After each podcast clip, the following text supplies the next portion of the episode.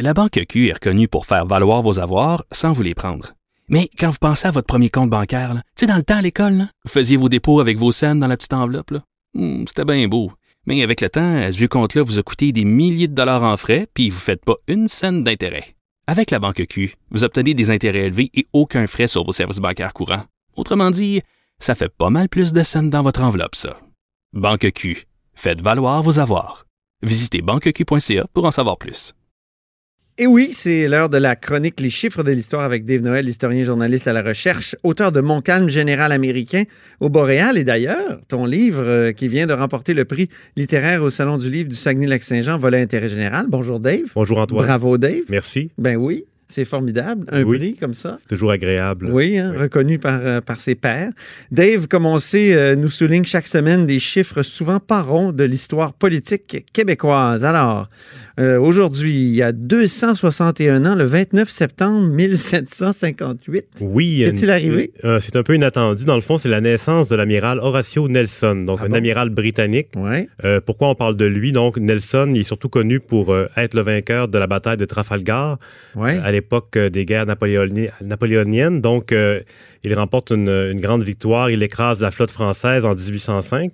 Euh, et puis, euh, suite à sa victoire à Montréal, les, euh, on décide de lui ériger une statue qui est un des premiers monuments de- de- du Québec. Ouais. euh, qui, qui est toujours là d'ailleurs sur euh, la place Jacques-Cartier, la colonne Nelson. Donc c'est euh, une colonne dédiée aux héros, tout ça. Mais un fait méconnu, c'est que Nelson est venu à Québec en 1782. À l'âge de 24 ans, il, il naviguait et il a fait un petit arrêt à Québec le temps de... de de, de- de- de renouveler l'équipage, euh, faire une escale, et puis il s'est amouraché d'une euh, d'une femme du pays, donc euh, Marie Simpson, Ben et tel- un point tel qu'on raconte qu'il il ne voulait plus partir. Donc, il n'aurait il n'aurait peut-être pu être détourné de ce- son destin de vainqueur de la bataille de Trafalgar. Mais ça, évidemment, c'est des, c'est des, des petites histoires. Donc, mais, il est né un an avant la conquête. Oui. Puis la bataille a eu lieu. En 1805, là, c'est donc Ah, euh, ok. dans, dans- au large de l'Europe. Puis là, donc, la statue est érigée à peu près. euh, Euh, en 1808, les matériaux étaient déjà sur place. ouais. Et en 1809, elle était déjà ah. debout. Et puis, donc, toujours là, au, au cœur du Vieux-Montréal. Et qu'est-il arrivé de leur idylle? On ne sait pas. Euh, en fait, ils l'ont euh, interrompu abruptement. Il est reparti finalement. Il a été euh, plus discipliné et euh, donc il a pu faire sa carrière qui l'a mené vers sa, sa victoire et a rappelé qu'il est décédé aussi à la bataille de Trafalgar. Donc, Ah, il est mort. Ouais, ah oui, est- comme Wolfe est mort. à- comme Wolfe à et Montcalm, donc un, un destin. il- en fait, il, il, il récolte les lauriers et il décède immédiatement. Donc, c'est, il n'a Hmm. pas pu en profiter très longtemps. Non. Il y a 119 ans, qu'est-ce qui est arrivé le 2 octobre 1900? Oui, en 1900, donc, euh, Wilfrid Laurier euh, Oui. pose la pierre angulaire du pont de Québec.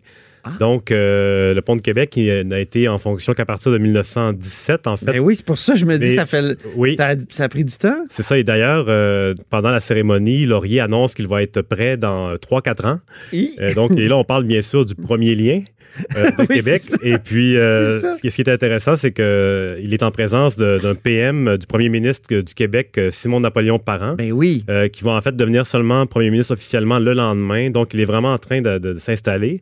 Euh, son prédécesseur euh, Marchand était décédé donc en mandat et lui, il devait le remplacer. Mais donc, on est vraiment entre les deux. Est-ce que le gouvernement du Québec avait euh, contribué au, oui, il avait au contribué. financement? Oui, ah la oui? ville également, le fédéral.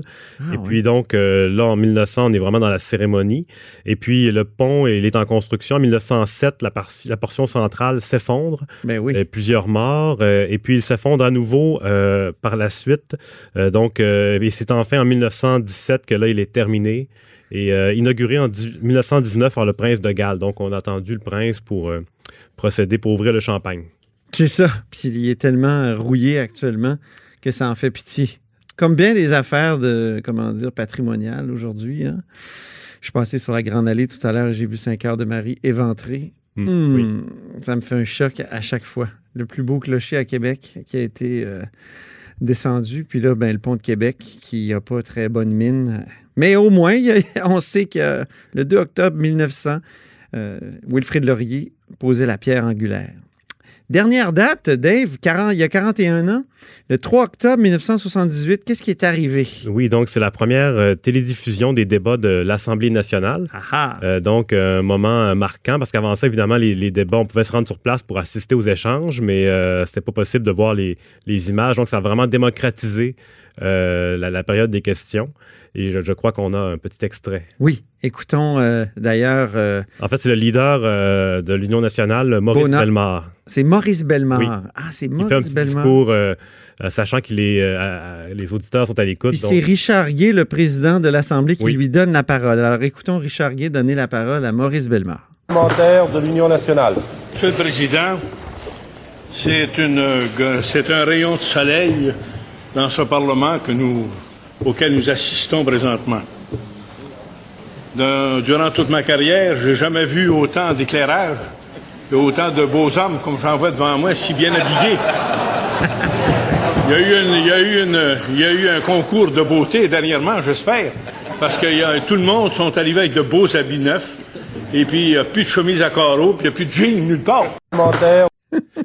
Oui, donc M. Bellemare faisait référence au, au- au gouvernement du Parti québécois qui, visiblement, euh, avait un petit relâchement euh, du côté vestimentaire. Mais ce qui est Ah oui? amusant dans les journaux de l'époque, c'est qu'on raconte que euh, donc on- les, les- les députés ont été prévenus qu'il était, c'était mieux de porter des couleurs sombres, que ça passait mieux à la télé. Oui. Donc, ils ont tous renouvelé leur garde-robe. Et puis, le coiffeur de l'Assemblée nationale, parce qu'à l'époque, il y avait un coiffeur à l'Assemblée. Faire? Oui, apparemment que le salon roulait à plein régime le matin même, donc des députés retardataires. Et puis un fait intéressant, c'est que l'opposition libérale, euh, elle avait proposé qu'on filme davantage les, les commissions parlementaires et puis euh, qu'on qu'on accorde pas trop moins d'importance à la, à la période des questions, mais finalement on a décidé de, de diffuser euh, la période des questions euh, de façon euh, prioritaire. Puis au départ, il y avait des commentaires, il y avait comme une, une- une- un- le- dans le, au canal de l'Assemblée, on essayait d'expliquer, faire de la Oui. pédagogie sur les travaux Ça parlementaires. ressemble un peu à un bulletin de nouvelles. Ouais. Et puis, sinon, pour ce qui est du côté euh, cosmétique, c'est à l'occasion de la télédiffusion des débats qu'on a décidé de repeindre le salon vert en salon bleu. Ah oui, ça, c'est On fascinant. considérait que le, le bleu passait mieux à l'écran, mais on avait considéré aussi d'autres teintes comme un vert pâle, un gris. Et puis, finalement, on est allé vers le bleu qu'on connaît aujourd'hui. Et autre impact de la télédiffusion Pourtant, à. Westminster, c'est vert, puis à Ottawa, c'est vert. Ça Oui. passe pas si mal que ça. C'est les, techniciens de l'époque qui ont, qui ont proposé ça et ça a passé. Euh, Il y a des, des rumeurs qui ont circulé à l'époque que ça faisait l'affaire du Parti québécois. de Ben oui, il y a un petit côté bleu. nationaliste. Voilà, mais euh, c'est vraiment les techniciens qui ont mis ça de l'avant. Et puis un impact euh, indirect, c'est au- aussi à, à ce moment-là que le, euh, le, le- ce- le menuisier qui a fabriqué le, le second crucifix de 82, Ah oui, c'est vrai. en, regardant les débats à la télé qu'il l'a observé puis s'est dit il n'est pas à la hauteur de devrait être. Donc il en a fabriqué un pour le faire accrocher. Hey, Dave, merci infiniment. Merci Antoine. C'était trois dates. Donc, il y a le 29 septembre 1758, le 2 octobre 1900, puis le 3 octobre 1978. Alors, euh, merci infiniment et à la semaine prochaine. Vous êtes à l'écoute de là-haut sur la colline.